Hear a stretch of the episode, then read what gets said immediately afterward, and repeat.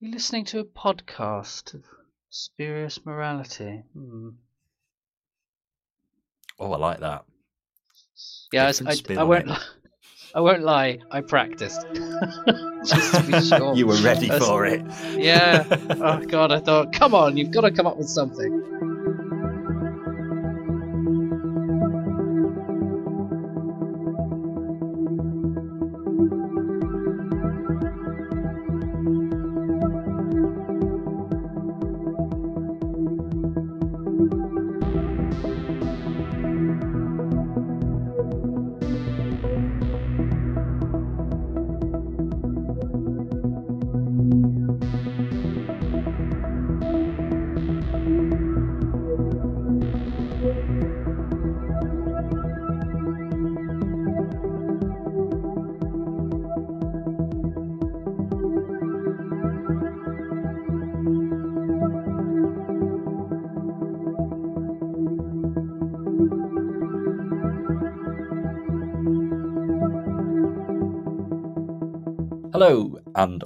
Welcome to a podcast of Spurious Morality. I'm Johnstone, and this week I'm joined by Gareth. Hello, Gareth. Hello again. Uh, it, it's good to have you back. It's been a little while. Um, this is your It has. your 1st I've been hibernating. yes, um, but hopefully you've been consuming some excellent Big Finish while hibernating, uh, and are are ready to talk about it now. I certainly have in the last couple of weeks. Yeah. No, who am I kidding? The last week. It's been a cram, but I've got them in. Cram, your podcast revising. I like it. Mm. Um, so we've picked a few. Well, last time you're on, uh, we looked at a couple of trilogies. We looked at a couple of just. We kind of picked two random-ish big tri- big finish trilogies out of the air and had a look at them. We were going to do the same this time, but instead we sort of decided to take a look at some earlier big finish releases. So we're kind of going right back to the beginning here. Sort of the first. I think everything we've got in the first sort of twenty or so monthly range releases from Big Finish. Um, and th- there's some good stuff in there. It, it was it was a nice little era. I sort of think that first first 50 releases is very much its own kind of era. Um, it's it's Big Finish sort of setting out, being a bit experimental, figuring out what they can do, doing stories that take advantage of the audio medium and all this kind of thing. And it, it's it's sort of a very unique little bit to look at. So I'm kind of glad we're we're revisiting it for the purposes of this. Um, so I, I sent you out to to pick six stories. We've actually sort of ended up with seven for reasons we'll discuss in a moment, but um, it, it's it's going to be fun. This I think.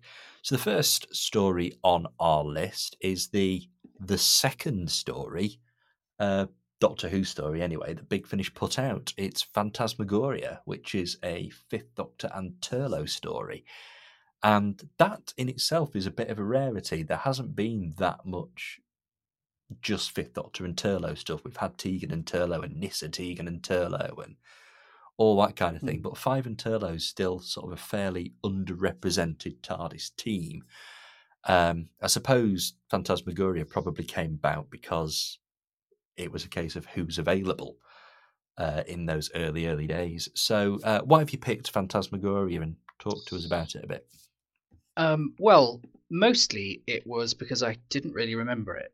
And I thought, well, if I'm going to bother kind of digging into older releases, I, I should probably try and avoid the favourites. So, um, you know, your spare parts and your Holy Terror. Uh, and I thought, well, I have heard this one. It's been a hell of a long time. And I was just curious, really, because when you go back, or in my experience, to the start of the monthly range, obviously the Sirens of Time kind of gets the focus because that's the big celebratory kickoff. But I thought, well, Phantasmagoria is the kind of first, it's sort of the proto Big Finish monthly story. It's the first one where we just have an adventure with Doctor Companion, blah, blah, blah. Um, so I thought, how did they tackle it kind of on day one? Um, and it's interesting you mentioned about Turlough because that's something that's kind of fascinating looking at all of these stories is uh, sort of what pairings they went with and what groups. And I think you're right that it was a case of Tegan was not available because really the Doctor and Turlough that was never really a thing. Like they were in one story, but obviously that was his leaving story. Um, and you know later on you'd get the Doctor and Peri with Erimem as well, which again that wasn't really a thing, and I kind of wonder about the thinking behind that, whether that was um, you know kind of consciously sort of scrambling to be like, oh, we can't get Janet Fielding because she doesn't really do this anymore, or were they going, let's try and do something different? Um, but either way, you know, uh, Mark Strickson, he's great. Uh, it's it's good to have the two of them back, and it's it kicks the series off pretty well. Um, but yeah, so with Phantasmagoria, kind of the main thing to jump out at you is, or me anyway, is the cast, because you've got uh, David Walliams and Mark Gatiss. Gatiss obviously who wrote it, but um, there's something very funny about the fact that the first Peter Davison uh, Doctor Who audio has the guys who kidnapped him on Doctor Who night in it. Uh, could not get that image out of my head. Uh, but um, yeah, I very much imagined both of them were like, "Oh yes, we're de- we're on the the waiting list to be in this as soon as possible." And they both really get into it. You know, they're very kind of rich voice characters. You know, both of them are kind of doing a thing with those characters. Um, but we've also got David Ryall in here, who, off the top of my head, I can't really say what my favourite thing, or really the main thing is that I've seen him in. But it just hearing his voice pop up was kind of like, God, they got him. That's that's really good for like day one. Um, I'm kind of rambling now. So the story, it's a sort of magical one where you've got uh, seemingly some sort of spiritual thing going on where players of card games are going missing, and you know, natural Doctor Who fashion, it kind of turns out there's a sort of sci-fi element, and aliens do get involved later on. But uh, for a while, it feels like it's kind of your typical Gatiss kind of horror gothic thing, because that's where he seems to be comfiest as a writer. You know, saying that in like my pathetic Doctor Who only sort of sphere. I haven't read a lot of his other stuff, but he really seems to enjoy kind of leaning towards horror. So it's sort of unsurprising that he kind of gravitated towards that to kind of make a spooky story. Um, yeah, what did you think? Get us on track. I uh, get us on. All right. I think it's an awful lot of fun, and I think yeah, you're right. Its its main job is to be the first regular monthly Big Finish Doctor Who adventure. Yes, we'd had Sirens of Time, and it was the big mm. multi Doctor team up, and it, it kind of gave us just a little taste of each Doctor. But this one is very much a okay. This is a story that we are dropping right into the middle of season 21. Um, and, mm. you know, we're, we're already playing with the TARDIS team that we never really saw uh, on screen. Um, I think Turlough's an absolutely great character. I, I think Turlough's probably actually my favourite Fifth Doctor companion, and I do think it's a shame that they never just got a bit of a chance to be a team on their own. I mean, the Doctor and hmm. a male companion solo is a very, very rare thing. We don't actually see even that very often. Um, no. So it it all, already it's giving us something a bit different and a bit unique, but it's it's a nice sort of fairly traditional Fifth Doctor story. Actually, it's you know it, it brings to mind the visitation, I guess, in some ways. It's wildly different. It has it certainly has influences from the Doctor Who that there had been since mm. it finished on TV. I think in these early big finishes, there are clear sort of uh, new doc, uh, new adventures, uh, missing adventures, that kind of thing influences um, that maybe Big Finish has lost over the years. It's become its own thing or become more influenced by the new series, and quite rightly too. These things do have to keep moving on. Um, so yeah, I, I I really I like this one. Um, so yeah, just a, a, few other notes on it. Then um, there is a little bit of awkwardness about it. Uh, so there are scenes where Turlough kind of talks to himself, and there are scenes where the Doctor kind of talks to himself. Um, but you have to bear in mind, you know, this is this is pretty early stuff. You know, as far as I know, Mark Gatiss hadn't been off writing audio dramas. Uh, you know, so like Nick Briggs had been off doing audio visuals and stuff. I don't know about Mark Gatiss. So this is the sort of thing they would kind of iron out later on. Um, and there's also a tendency in the story where the Doctor and Turlough don't massively influence events. Well, that's kind of my understanding anyway. It was a, a little bit kind of inadvertently sort of new Whoish, where particularly the sort of Christopher Eccleston season, where um, a guest character has to kind of step up and, and sort it out. Um, I think it was Julia Dawkins' character. I was quite excited that she was in it because she's in um, Nebulous, which is the radio series with Mark Gatiss, which, if you've not heard it, is outstanding and should be definitely on everybody's list. It's very funny. But anyway, um, yeah, so there were some sort of character notes in there that I thought if we'd got this release a bit later on, they probably would have had another pass at that. But that's not really to say it's it's bad. It's just it's it's interesting to look back on older releases and be like, the approach. How does that compare to now? But sound wise, I mean, yeah, it's it's um surprisingly accomplished. but uh, but you know, it shouldn't be a surprise really because Big Finish were already doing Bernie Summerfield and all sorts of stuff. And like I said, you know, with the audio visuals, they already had tacitly kind of years of experience at it. Yeah, it's it's most certainly Big Finish finding the feet still, but I think that's probably something you can pick out of the first 20, 30 releases uh, in the monthly mm. range. And like you say, they're already doing Big Fit, um, uh, Bernice Summerfield. Um, yeah. But I think that it, it's it's a particularly strong start um, if you you know if you want to look at it that way and i think yes it is really it's the it is the start it's the first proper doctor who story the first four parter um, but yeah Gatiss is great uh, it has just dawned on me that he kind of sort of name checks it in uh, the unquiet dead there's you know charles dickens exclaims oh phantasmagoria i guess he's hmm. kind of winking towards his own work when he says that um, why not yeah, why not?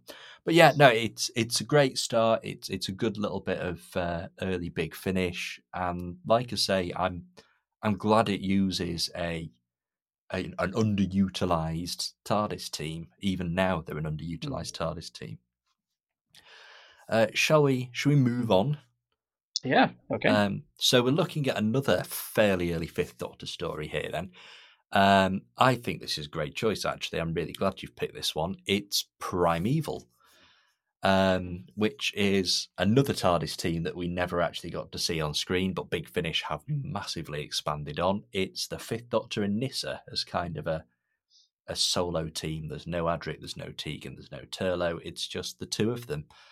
Um, and I it, it's a really good sequel slash prequel to uh, the Keeper of Traken. So it's a big kind of personal to Nyssa story, I guess. And it has one of my favourite um, guest appearances in. Uh, Stephen Greif is the villain and plays it absolutely beautifully. Um, so yeah, talk to us about Primeval. Um, well, I had. I'm not certain I'd ever actually listened to it. Uh, it's one of those releases where you kind of you know you've got it on your pile and you can't quite recall if you've actually gone through it. Um, but yeah, no, it's it's interesting because it's one of those stories that starts off uh, with the action already underway, which was very rare uh, with telly Doctor Who. So you know, you'd always have your TARDIS team arrives, has a look around, what's going on. There's a dead body, etc., etc. Uh, in this one, we're following on from what I assume was um, maybe a cliffhanger ending in a previous story uh, when Nyssa collapses.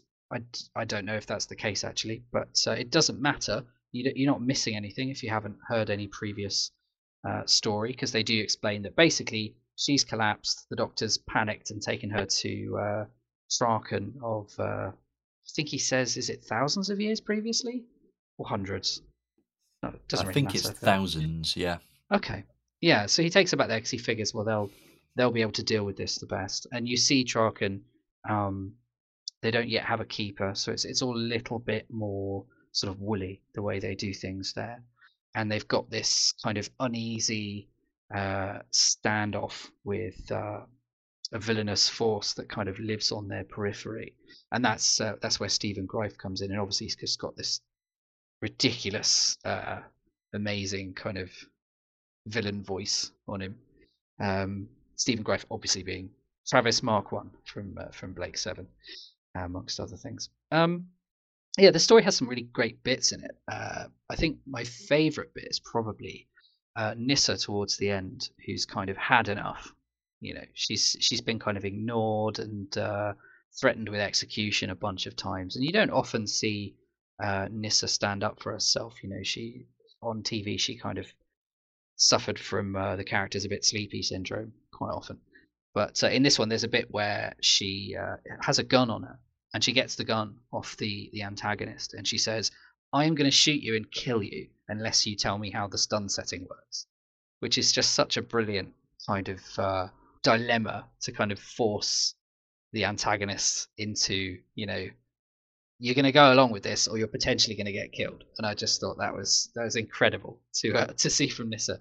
Um, and there's some really interesting stuff from the doctor in it as well where um, i can't tell and it's not a it's not a problem that i can't tell. I think it's interesting that i can't tell whether or not he kind of lets a lot of this happen through you know by mistake um, because he kind of takes uh, he takes it on himself to go and see this antagonist guy stephen greif's character uh, to to help Nyssa out because he believes that's the only way.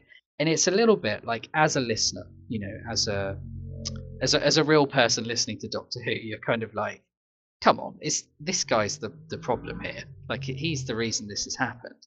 And the Doctor doesn't really register that. And he's he's you know obviously massively cares for Nyssa, and he's like, look, I'll do anything. I've I've got to try it. So he goes and tries it, and I think that's an interesting kind of the Fifth Doctor wears his heart on his sleeve. I think I said the last time I was here that, that I felt like the Fifth Doctor was the one who felt the most kind of duty of care to his companions. Uh, maybe not out of all the Doctors, but certainly he's up there. So yeah, it's a, it's a kind of a, a flaw in his character, but a deliberate one to be like, you know, I will, uh, I'll take this rather large risk and go and see this pretty obvious villain and get his help. But there's another bit later on where the problem has effectively been resolved, and uh, he and Nyssa are, are, are going to leave. And he says, "Right, well, I'm gonna, I'm, I'm too curious. I can't leave this. I've got to go and find out this last piece of the puzzle."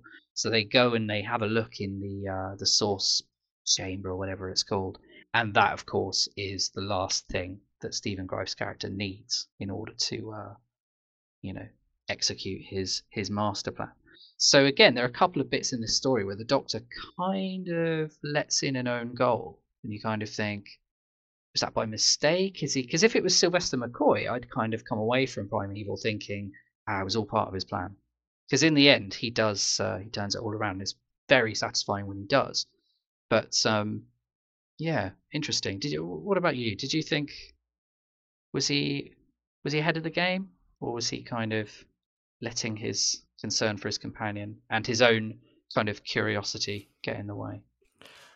Uh, I don't think the Fifth Doctor is ever ahead of the game. Really, oh, think, ouch!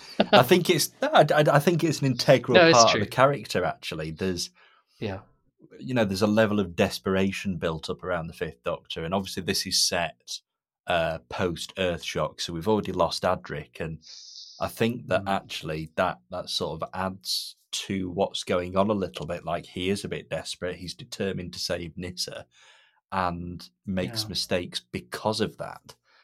Um, and because of obviously what did happen with Adric. Um, I think that the you mentioned that obviously Nyssa's collapsed previously. I think it's actually a link yeah. back to when she collapses at the end of Four to Doomsday. Um, and it, oh. it, it's it's presented here as an ongoing problem. Like Doomsday wasn't the only time that she collapsed. That's true. yeah, little, the baddie does reference Kinda, this, didn't he? she? Yeah. Um, yeah. So yeah, I think that's what it is. It's kind of sort of retroactively going, oh, well, that was a bigger problem than you think it is, and sort of two days sleep during Kinda didn't quite solve everything. Um, mm. So I think that's where it's going. Um, I've little to add to what you've said already. It was, it, it was quite uh, comprehensive, but again, I'm just going to mention how brilliant Stephen Greif's voice was, and um, you know, I I loved the fact that he came back when Big Finish started doing Blake Seven, and it, it's mm. it genuinely is a voice that I'm going to miss at Big Finish. Now he's no longer with us. Um, yeah. But this this is it's such a fantastic performance, and it does sort of make you wonder.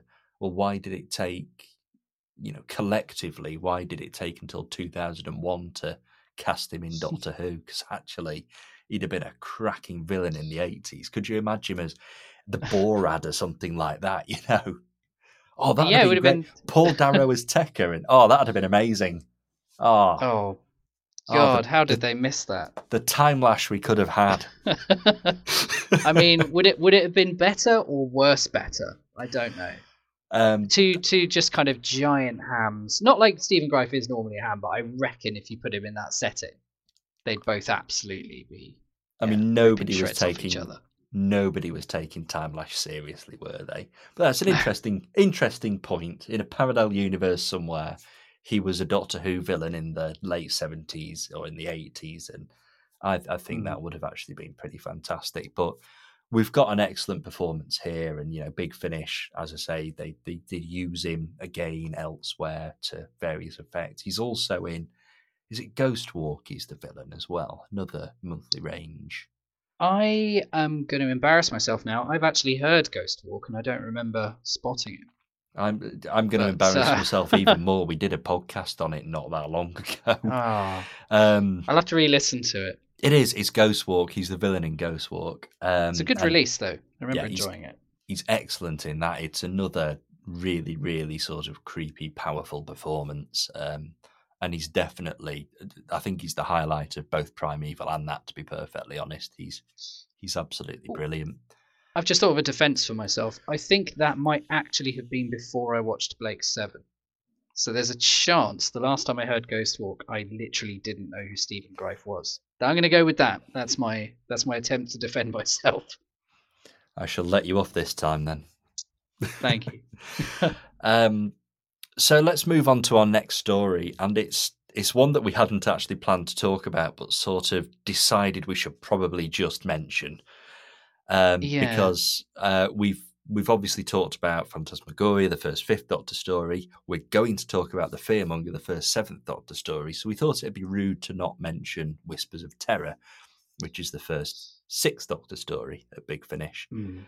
Um, so it, it's getting an honourable mention, and I will just I'll quickly add um, that I I particularly like the fact that this is an audio drama that really takes advantage of the fact that it's on audio. It, it's it's not just giving us the first six Doctor story. They could have got you know gone with something fairly comfy and fairly traditional and you know something that turns Peri into a bird-like creature or something like that.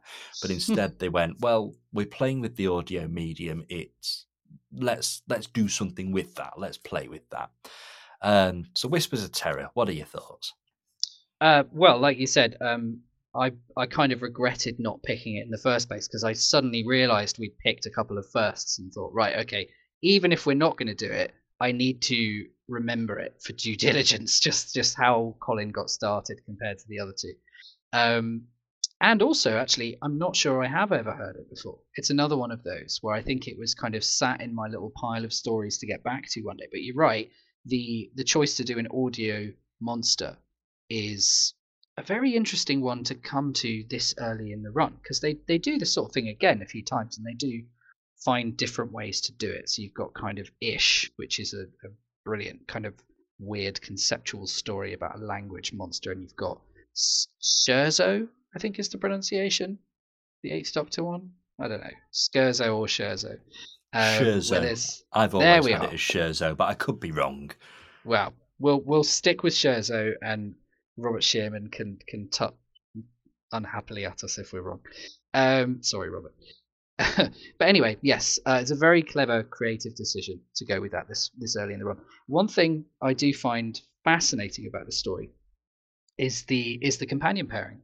So in this one, uh, it's very very definitely season twenty two Doctor and Peri. So literally in their first scene, they're both sniping at each other, and the Doctor in this is very much uh, kind of a sarcastic blowhard, and um, yeah, Peri's kind of rolling her eyes a lot of the time, and I thought I thought that was really interesting because uh, it's one of those things I hadn't really considered is just how rarely the Sixth Doctor was paired with Peri in the early days. So if you go through the credits, uh, or, or rather Nicola Bryant's credits on on Big Finish, and look through the Collins stories, it's kind of one every two years or so, two or three years, um, until it gets a little more stable later on. And I wondered if the reason for that was Colin kind of going right. Well, we've done grumpy, snarky Doctor Um, can we do something else? Because obviously it's all, it's all going to quantum leap in a minute into to Evelyn, and, and that kind of different take on the Sixth Doctor. So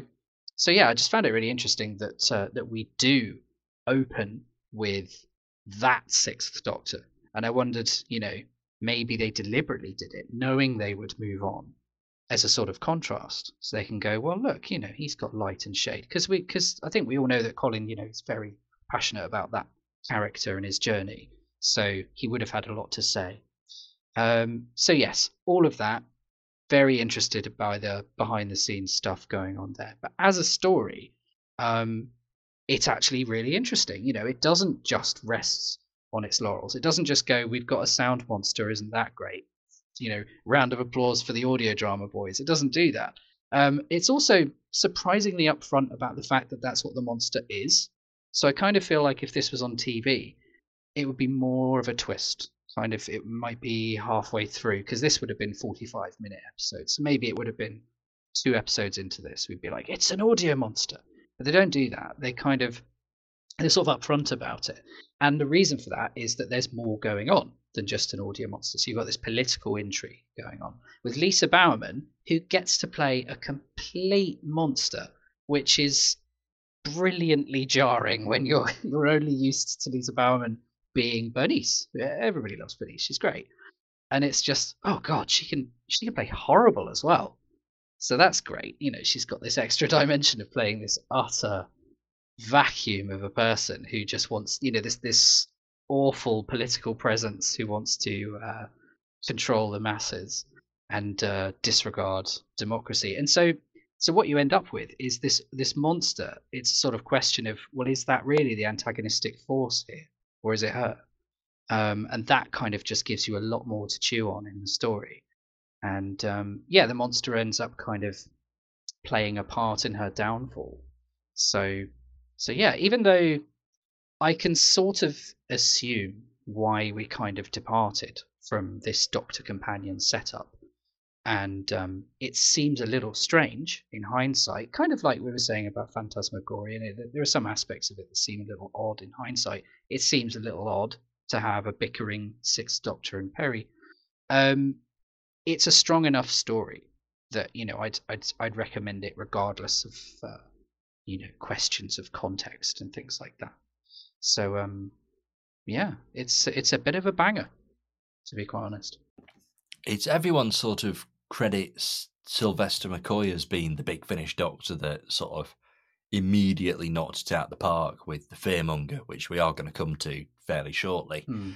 But um, this is a very, very strong start for the Sixth Doctor, and you're right, it's not generally what we'd get from the Sixth Doctor at Big Finish. And uh, again, you're right about the pairing with Peri, even though the majority of the Sixth Doctor era on screen is with Peri, there isn't even now there isn't as much big finish with the two as you would expect.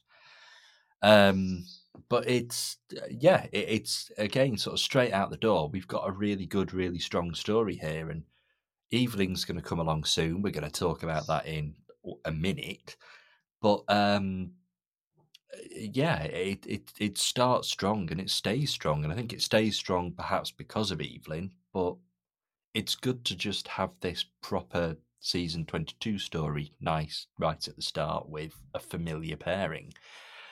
Um, and as I said, we're going to move on to Evelyn because the next story we're going to talk about is the Marian conspiracy, which is um, it's a historical, and this is something that Big Finish they still do every now and again now, but in the early days they did it sort of fairly often. They gave us that sort of William Hartnell era style pure historical story. There's no aliens, there are no monsters. It's the doctor and the companion are getting involved with what's happening in the past, and that's about it, really. And there's a little bit of sort of sci fi stuff around Evelyn, but ultimately it's still a historical story. Uh, it's a great way to introduce a companion. Uh, Evelyn is a great companion. Um, and it, it, kind of all starts here, and it is this nice, sort of fairly low key historical story um, so yeah, talk to us about the Marian conspiracy. Well, I said earlier that uh, I wanted to avoid uh, favorites and stuff. Uh, that was a blatant lie. Obviously, the Marian conspiracy is a huge favorite, so uh, it was a little bit of a struggle listening to it, thinking, well, what am I going to say? Because this is just really good. Um, I would say with the historical thing, that's something that really fascinates me about Doctor Who because uh, the sort of perception I had of fandom growing up, which was like the 90s when you've got all those non-fiction books of reviews and handbooks and stuff, was that everybody hated historicals. It was like, well, that's why they went away. They were rubbish. And I just think that's such a tragedy because I genuinely think if you have a TARDIS and an alien, which is the Doctor, and you add that to any story you want, it's got science fiction in it. So you can you can make that argument. You can be like, this story slots into the science fiction genre of Doctor Who, uh, even if the story is not going to be killer crocodiles from Planet X or something. Um, so I just think that, that Doctor Who should be big and wide enough to encompass historicals. And in this one, you know, like you say, there is a little bit of uh, they throw you a bone. You know, there's a there's an element of history being rewritten, uh, which gives you a nice little sci-fi button to add on to the thing. And I'm yeah, totally fine with that. I think that's more than enough uh, science fiction content for this to feel like a, a natural fit for Doctor Who. Um, and it's great the way it introduces Evelyn because, uh, or Evelyn rather, because the story, you know, it's about her. So it's it it's needs to be her. It's a story you would you would have to include her in it because it's about her family and it's about her attitude to history. And um, I just really like that approach to the character. You know, they haven't just gone, oh, we met this actor and we think she's really good, so we'll introduce her in, in Doctor Who. They they clearly went, let's really round out this character. You know, she's got loads of information just about her, and it just comes out of her in such an entertaining way. And uh, yeah, the story really fits around her beautifully. And not to mention, you know, it's such a dynamic just right away with uh, with the Doctor in her lecture, and he's got this annoying little beeping thing, which is you know Doctor Who all over. He's always got an annoying thing that goes ding, and she's just like, if you don't shut up, I will I will eject you from this classroom. And immediately, that's like the Sixth Doctor's bluster and all of that is just water against a cliff. It's just not going to work. So you just have this relationship already where he's going to be trying to be his usual kind of clever, clever self. And she's just like, well, I'm clever too. And I, you know, not to say Peri isn't clever, of course she is, but Evelyn's a bit older, she's got a bit more experience, so she just doesn't take it for granted. She's just like, well, all right then, what do you mean? And, you know, he says, oh, you're not allowed to leave the TARDIS. She says, well, you know, I'm a historian. I'm going to leave the TARDIS, so deal with it. And yeah, it's just, it's a really great dynamic. It's so so clear why people latched onto it because yeah, it pushes the Sixth Doctor to stop trying so hard to be kind of the smartest and the brightest person in the room. He can kind of accept he's smart, Evelyn's smart, you know, and it's yeah, it all starts here, and it's it's a really subtle story as well because you're presented with these characters who it should be, or, or rather could be, kind of black and white goodies and baddies. And you know, you've got Mary, and she's just quite happily having people burned at the stake, which is just it doesn't get much more black and white than that. But the story, and particularly the Doctor, kind of not agree with her, of course, but you know, hear her out and say, well, look, whatever else you can say about her, she really believes she's doing the right thing here. And she's wrong, and there's a tremendous tragedy to, to this, beyond even beyond the obvious. You know, all the way through the story, she's just kind of presented as this person who's really trying and really wants to help people, but she's so dangerously wrong that it's just history will judge her. And there are there are moments where they try not to change history necessarily, but just to kind of buffer her and just be like, look, you can do this, but you'll be a monster. And she's just utterly unfazed. And I think that whole approach to characters as well, you know, you've got uh, sort of conspiracy going on to, to assassinate her. And that in itself is you know that these people are trying to kill a kill kill someone. I mean that's that's not good is it? But they kind of present it as no they really need change to happen because it's really damaging their lives. So i think the only character in it is uh, there's a french character i think his name's something like philippe Denoy, and he's the only one who genuinely seems a little bit like he's a baddie. Just kind of the way he behaves, and he sort of betrays his fellow conspirators at one point. But yeah, generally speaking, the story is very much presenting us with history and just saying, well, history happens. Some of it isn't very nice, and uh, yeah, I think a historian companion, that's their bread and butter. One thing, sort of moving forward with this TARDIS team that I really like is they don't just use it as an excuse to dump the Doctor and Evelyn in history all week. Evelyn has this sort of very rich and varied set of stories, and you know she does visit present day Earth, she visits the future, she visits alien planets, she eventually settles on an alien planet. Um, but the fact that they sort of play to her strengths in this one and then go, yeah, but she's brilliant in all these other situations too. I, I really like that, and I think it's one thing that really makes Evelyn work as a character. Um, they they sort of set out to do something different with Evelyn, and it just worked. They created something brilliant, uh, and this is very much where it all begins. She's awesome from the start. She doesn't become yeah. a good companion after a few stories. She doesn't require that first few stories to settle into the TARDIS, and uh, she's straight away. She's just in it, and she's brilliant. And a few releases in, she's saving Gallifrey from a Dalek invasion. um, uh, in a story that couldn't be any further away from this. But yeah, mm. she it's the fact that she's such a strong character to start with that makes her work in the more fish out of water stories.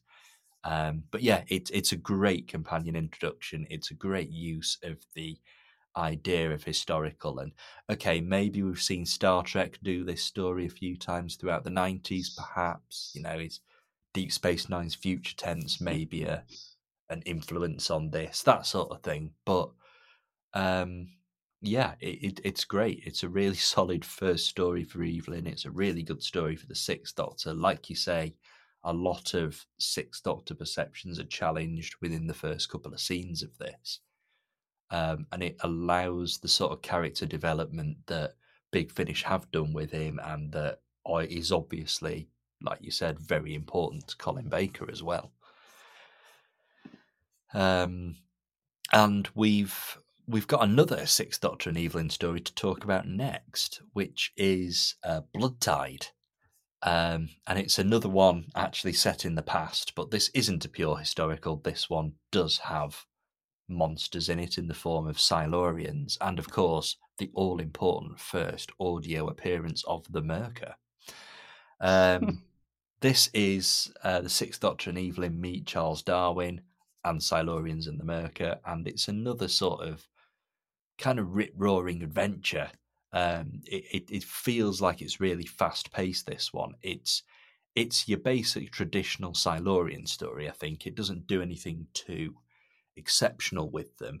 But at the same time, it, it does do something interesting with the historical format, with Evelyn, with Darwin as a character. And I think Silurians are actually the perfect villain to have in this. And it was quite rare for Big Finish mm. to be bringing back classic villains at this stage. I think they'd only actually done Daleks and Cyberman, Cybermen before this. Oh, and the Master. Um, it was sure. just well, you got just, to. Was Dust Breeding before or after? It was about the same time, wasn't it? Ooh, I'm not going to commit. Yeah, don't, don't commit. Don't commit. Uh, we, we're terrible fans. We haven't memorised the the monthly range in order. Um, it's just terrible of us. Um, but what are your thoughts on Blood Tide? Um, well, you said, oh, and again, incidentally, uh, this just further ruins my supposed try not to pick the favourites because, yeah, I love this one. Um, you refer to it as traditional and rip roaring. I think that's exactly it. Um, this will sound like damning with faint praise, but it's not. I do think it's a tremendously trad story executed very, very well. Like, this is the kind of, on the surface, this is exactly the kind of Doctor Who story I would want. Um, you know you've got a bit of history you've got a scary thing and you know it's it's fast and it's entertaining but everything about it kind of needs to be there. None of it's taken for granted. So we haven't got a story where you could have subbed in the Sontarans or something and we haven't got a story where you could sub in Peri or something. It the Silurians being there enhances what the story is about. Evelyn being there enhances what the story's about. I mean, the whole thing, excuse me, uh, revolves around her interests. So you know, she's only here because the Doctor's kind of giving her a treat, letting her meet Charles Darwin. You know, because that's something that's important to us. Already, we can see that she's someone who means a sufficient amount to the Doctor that he will go out of his way to do something like this. And the choice of the Silurians, who you could argue even are not really a science fiction thing. They're more of an alternate history thing because they, you know, because they were there first and all of that. So maybe I can tenuously still claim this as a kind of a historical leaning more towards pure historical. Yeah, we'll go, we'll go with that. Um, but the Silurians being here is brilliant because it's it challenges Darwin's theory before he's even had it. Because um, you've got, you know, we all know the theory of evolution, but the uh, the sort of lead Silurian scientist um, very much posits, well, no, I I made humans. Like I just made that happen. So, and he doesn't outright say evolution doesn't make any sense, but the fact that he says something along those lines is just critically damaging to to Darwin's perception, or you would think. In the course of the story, he kind of organically comes full circle and realizes that's not true, or, or at least that doesn't damage what he's thought. You know, that, that actually enhances his understanding of humanity because humanity has changed since the scientists did this. And incidentally, for a traditional story, this is, seems like the best catch-all term for it. Um, it th- lobs in a hand grenade. Like humanity was made by the Silurians, apparently. That's that's an astonishing, massive revelation that I think Evelyn and the Doctor really take in their stride, all things considered. But hey, um, Darwin is fantastic in this. He's Miles Richardson, who you know, if you'd been listening to lots of Big Finish up to now, you'd be like, oh god, that's that's Braxiatel. But he's fantastic as as Darwin. You know, he's just filled with curiosity, but later he's filled with doubt. There's this amazing climactic scene where they have to uh, kind of reenact the Curse of Fenric a bit with the old "you need to say something that you believe in" thing, and he starts trotting out uh, Bible verses, I, I think, and then eventually the Doctor is is just kind of saying to him, "No, no, no, you know something you really believe in. Come on," and he switches to his theory, and they use that. That's the climactic moment for him. Is committing to his theory, and it's just such a such a neat piece of writing, and also really crafty for the Doctor because we later learn that Darwin didn't really need to do all of that. You know, it was actually the Doctor giving it some some psychic welly, uh, but he was deliberately helping Darwin along with that. And it's uh, it's a really good one for the Doctor. Actually, there's a there's a couple of moments in this where he's uh, he's you know because we we talk about the Sixth Doctor being sort of softer and sweeter with Evelyn, but he's still in there, you know, and he's still funny and, and snide when the occasion calls for it. And there's a bit where the Silurian uh, is is one of the Silurians is, is arguing with him and kind of making their case, and they say, "Oh, we were here first. and he just goes, "We were here first? Like he's just the disdain he puts into that is just brilliant. Um, which is something you know Colin's very good at. He kind of really thinks about the delivery of every line. He's like, well, how can I get the most out of that? Um, but yeah, the Silurians are great too. I think they really nail the vocal effect in this. Um, it's a little bit of a subtle one as Doctor Who monsters go. It's sort of a strange noise. It's kind of a sort of a blobby sound. Is this not Mr. Blobby? I hasten to add, but it's uh, it's slightly difficult to make out what they're saying almost even on TV. But they really they really get it right, and you know you really feel the performances there. You know, even though they've got the, all this distortion on them, you really feel that one of them is just utterly tortured and mad about what's happened to him because he was cast out by his people and now he's just consumed with uh, ambition and revenge. And you've got this other one who she's uh, gone along with him.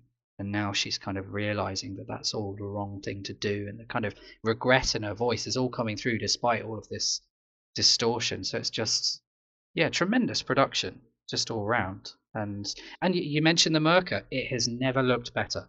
Good lord, can't even can't even smell the paint on it. It's genuinely it's it's incredible what a difference it makes just not being able to see the thing. You know, it, it reminds me of um, the the Dalek Invasion of Earth novelization. Uh, describes the Slither monster, and uh, it does it as as this terrifying predator, and that's such a great kind of subtle course correction from uh, what was effectively a tarpaulin on uh, on the screen. But yeah, the Myrka. This this story is is very briefly, but justice for the Myrka. So yeah, it's it's definitely a story I would rush into the hands of someone who's never listened to any audio Doctor Who and just say, "Here you go." They, they nailed it. it's yeah, I think the Myrka not only does it work better on audio because let's face it, it looked bloody ridiculous in Fury, um, Fury from the Deep. Mm. Oh no, oh, Warriors of the Deep. Yeah, uh, no, it looked absolutely ridiculous in Warriors of the Deep, um, but it's used more effectively here as well. It is used to attack a ship. Um, yeah, which it's better than just having it plodding along some overlit corridors. Like the the way that it is written to be used is is far more effective than how it's hmm. written mm. to be used in Warriors. Um, I, I, also find it interesting that they they use a Doctor Who and the Silurians Silurian on the cover, uh, as opposed yes. to Warriors of the Deep one, and uh, we've we've got the Silurians voices as well. It's not the voices from Warriors of the Deep. So they're very much going for that early 70s Silurian as opposed to that one from the 80s that maybe they didn't want people to have in mind while listening to this story because like Warriors of the Deep did do a bit of damage to the Silurians' reputation. Yeah, that, that, kind of makes it interesting that they have the Myrka in it at all. Maybe yeah. I guess they're kind of like, let's just try and rehabilitate because even the characters, I don't think they massively see the Myrka. You know, like you say, it's attacking a boat. It sort of takes the Jaws approach. Like it's it's just a thing that will happen to us. We don't need to uh, we don't need to focus on what it looks like. But yeah, yeah, it, it's it's used well here. It's used far better than it ever could have been on screen.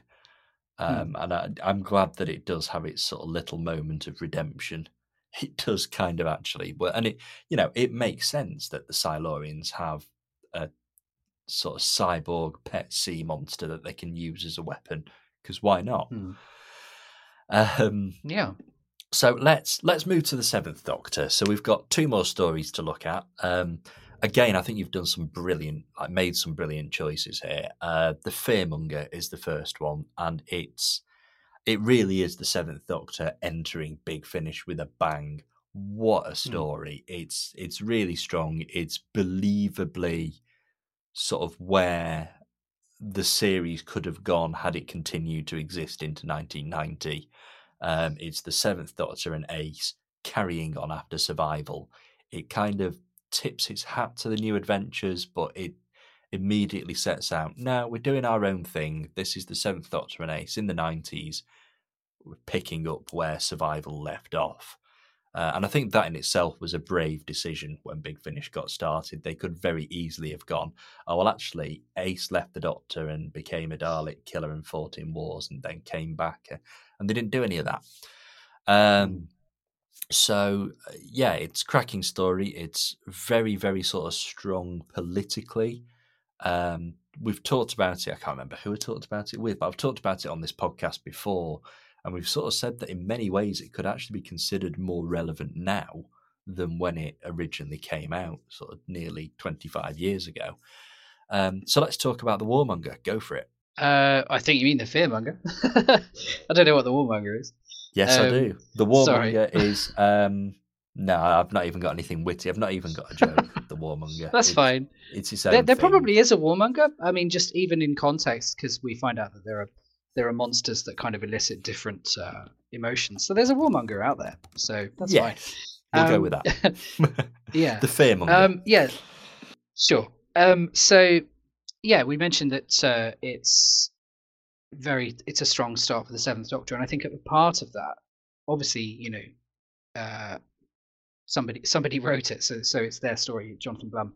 Um, but the Seventh Doctor era had such a kind of crystallized point to make, uh, which you know I, th- I think was you know, Andrew Cartmel saying he wanted Doctor Who to bring down the government, um, and it's just you can really tell with that era that it's trying to do something, and I think when the Series 24 set came out, I thought it was really wonderful kind of example of you can see when they start to do that.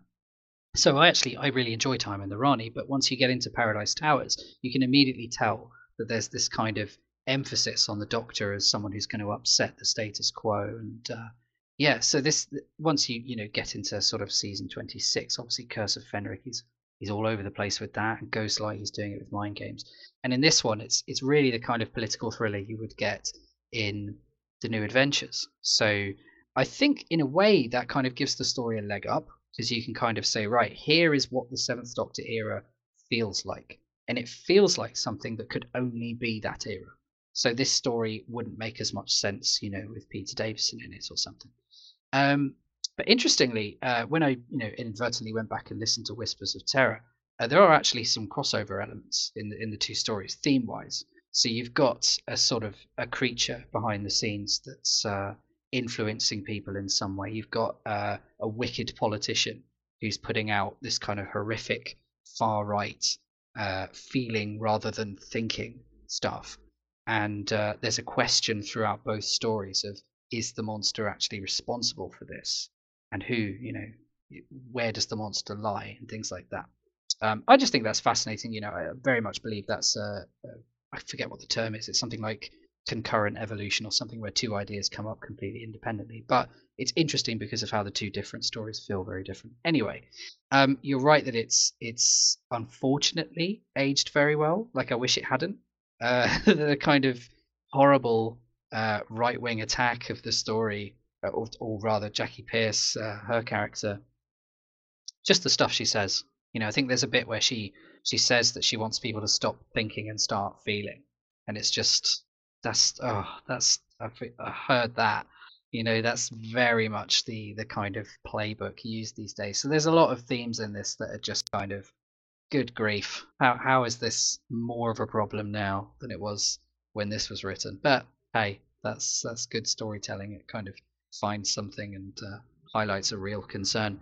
Um yeah so i mentioned that there's there's the monster and uh, sort of where does it reside and that kind of leads to a great kind of prolonged uh, guessing game that really keeps going throughout the entire story. So there's a great cliffhanger to part three where we suddenly realize that this creature, where the, the whole point of it is that it's sort of it's parasite and it kind of latches onto people and uses them to uh, to elicit a fear response from people. It seems to be in the Doctor. So Ace then has to pivot kind of on the quiet to dealing with that because she hasn't really got anyone to talk to about it massively. That would be the Doctor. So she has to just kind of subtly figure it out and, and deal with it on her own. And then that's not even where that particular process ends. You know, it's a question of is that the case?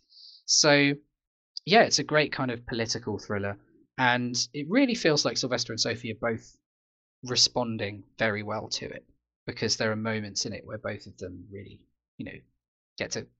Their characters are really caring about what's going on. There's a moment where Ace is uh, shot. Oh yeah, yeah, yeah. There's a, there's a fantastic moment early on where Ace uh, effectively talks someone out of blowing something up. He's got a he's got a, a bomb and he's got a timer. He has a yeah he's got a timer with it. Sorry, I'm trying to remember the seven stories. Keep them all straight. And uh, Ace's point is, well, you wouldn't have a timer if you uh, actually wanted to blow it up, because uh, you know this means you can sort of distance yourself from the whole thing. You're not going to blow it up right here and now, and this works. Later on in the story, uh, she tries the same gambit with someone who's got a gun and he just shoots her.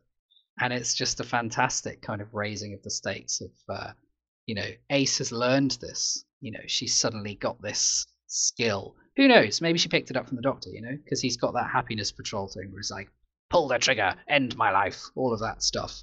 She tries it and the guy shoots her.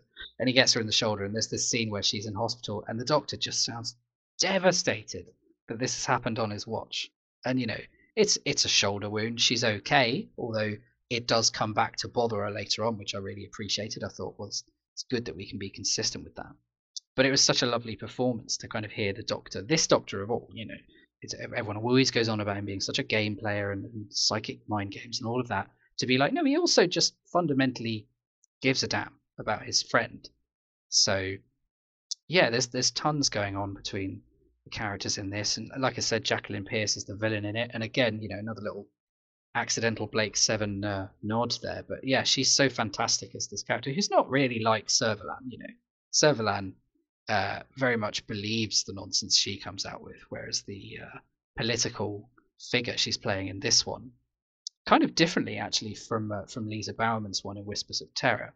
Um, I don't think the Jackie Pearce character here really does believe this stuff. I think she's just kind of using it. So there's there's shades of grey to that character.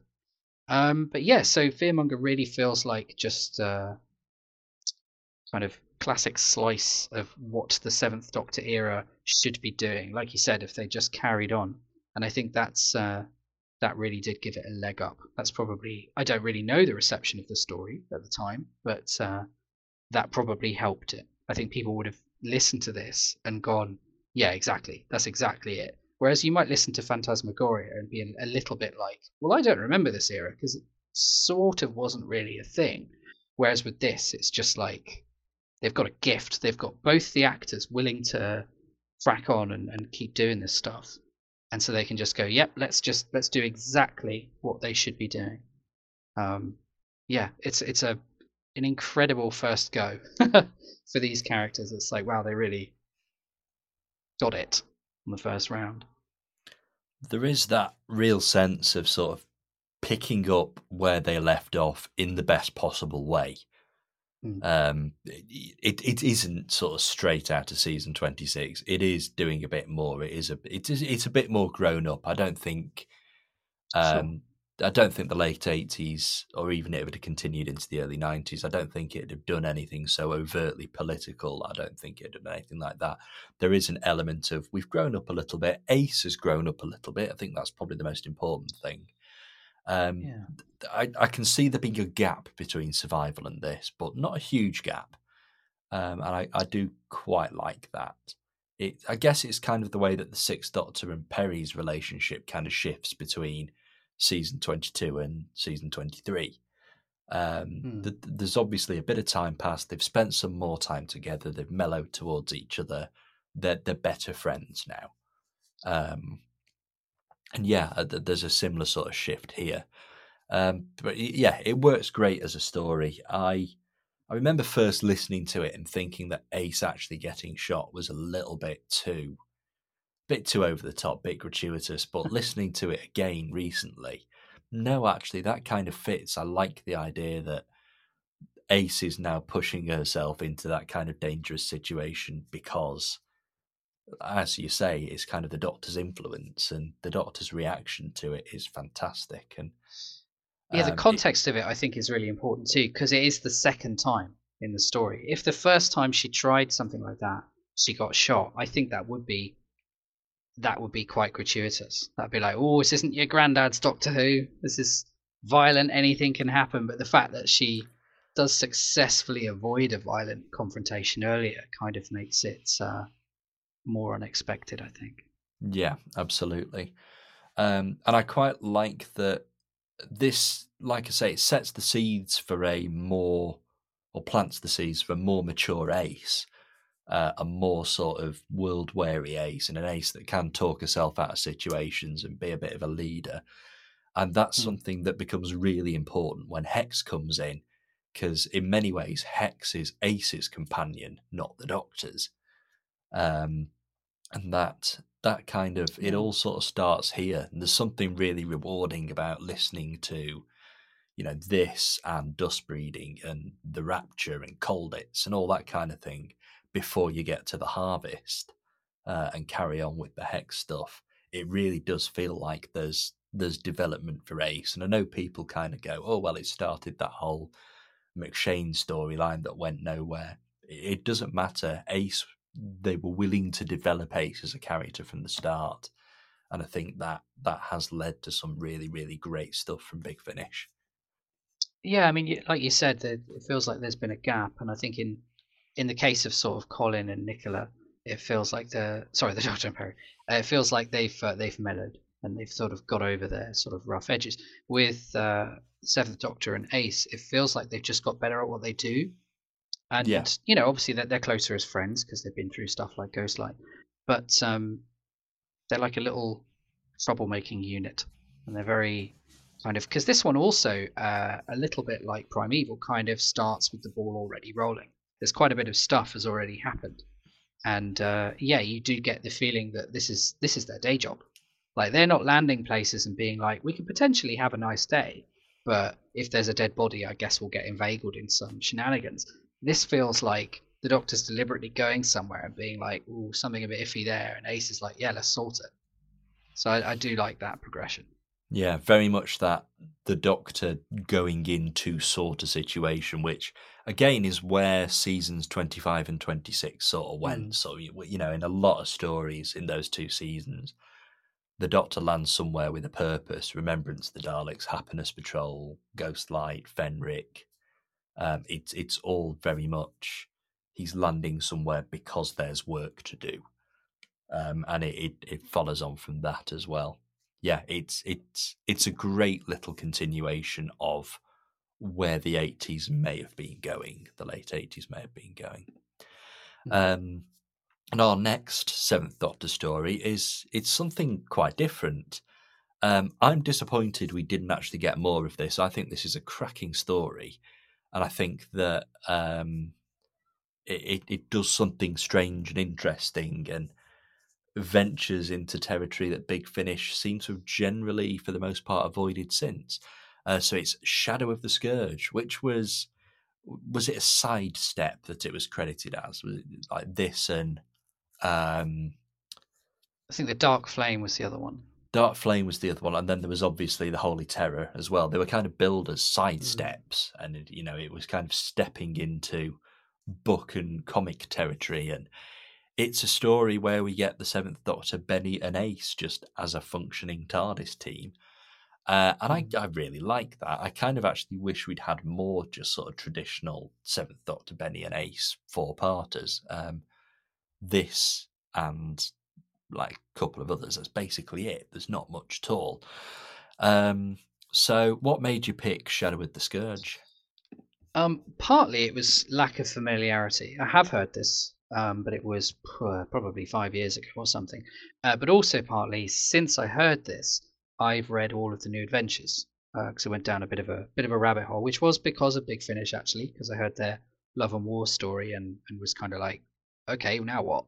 so I went off and read the whole kit and caboodle. Um, I'm also really sad that they didn't do more of these. I, I, read there's a great Big Finish book which is out of print, but you know if you ever come across it, it's great called Bernice Summerfield: The Inside Story by Simon Guerrier, and it's got loads of information about um, all of the Benny books and most of the audio dramas. Obviously, has to cut off eventually. And I was reading about Shadow of the Scourge, and they were saying how effectively Shadow of the Scourge and Dark Flame were two of their worst-selling releases, and I think that's bizarre. I mean, I know Dark Flame was a little contentious. I think people reacted quite poorly to that one. But Shadow of the Scourge is a very strong story. I think there's a sort of element of people feeling like they can't just jump onto anything related to the new adventures. Like if you've missed the boat, it's too late. Um, which I think is a shame because, first of all, having read them, I think they're a hell of a lot more accessible than they themselves kind of put themselves out there as.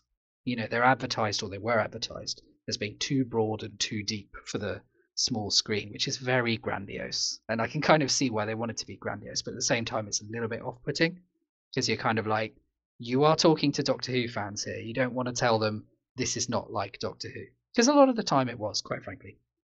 And uh, this story, uh, I think, exemplifies a lot of the stuff about the new adventures that worked.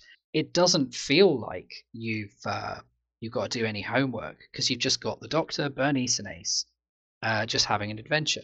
Uh, the stuff that makes it kind of new adventuresy is more subtle. So because you know it's it's hard to kind of throw a dart and hit. Well, what are you going to do with this audio adventure that's going to make it a new adventure? Apart from just adding Bernice and switching out the costumes, which you can only tell from looking at the front cover anyway.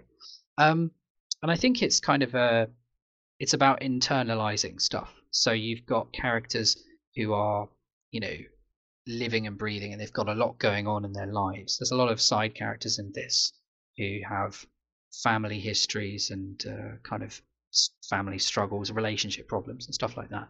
So we just, you know, just by virtue of the fact that a new adventure novel is going to be longer than a target book, we got loads more of that in the new adventures. And um, there was also a kind of a tendency to focus on people's uh, literal inner lives, like their mental uh, landscape or whatever. So inside their minds. So there's bits of this where we're inside people's minds, but particularly we're inside the Doctor's mind, which is you know a slightly radical idea in in terms of uh, stuff like you know classic Doctor Who would probably wouldn't do something like that, but the books were always doing stuff like that.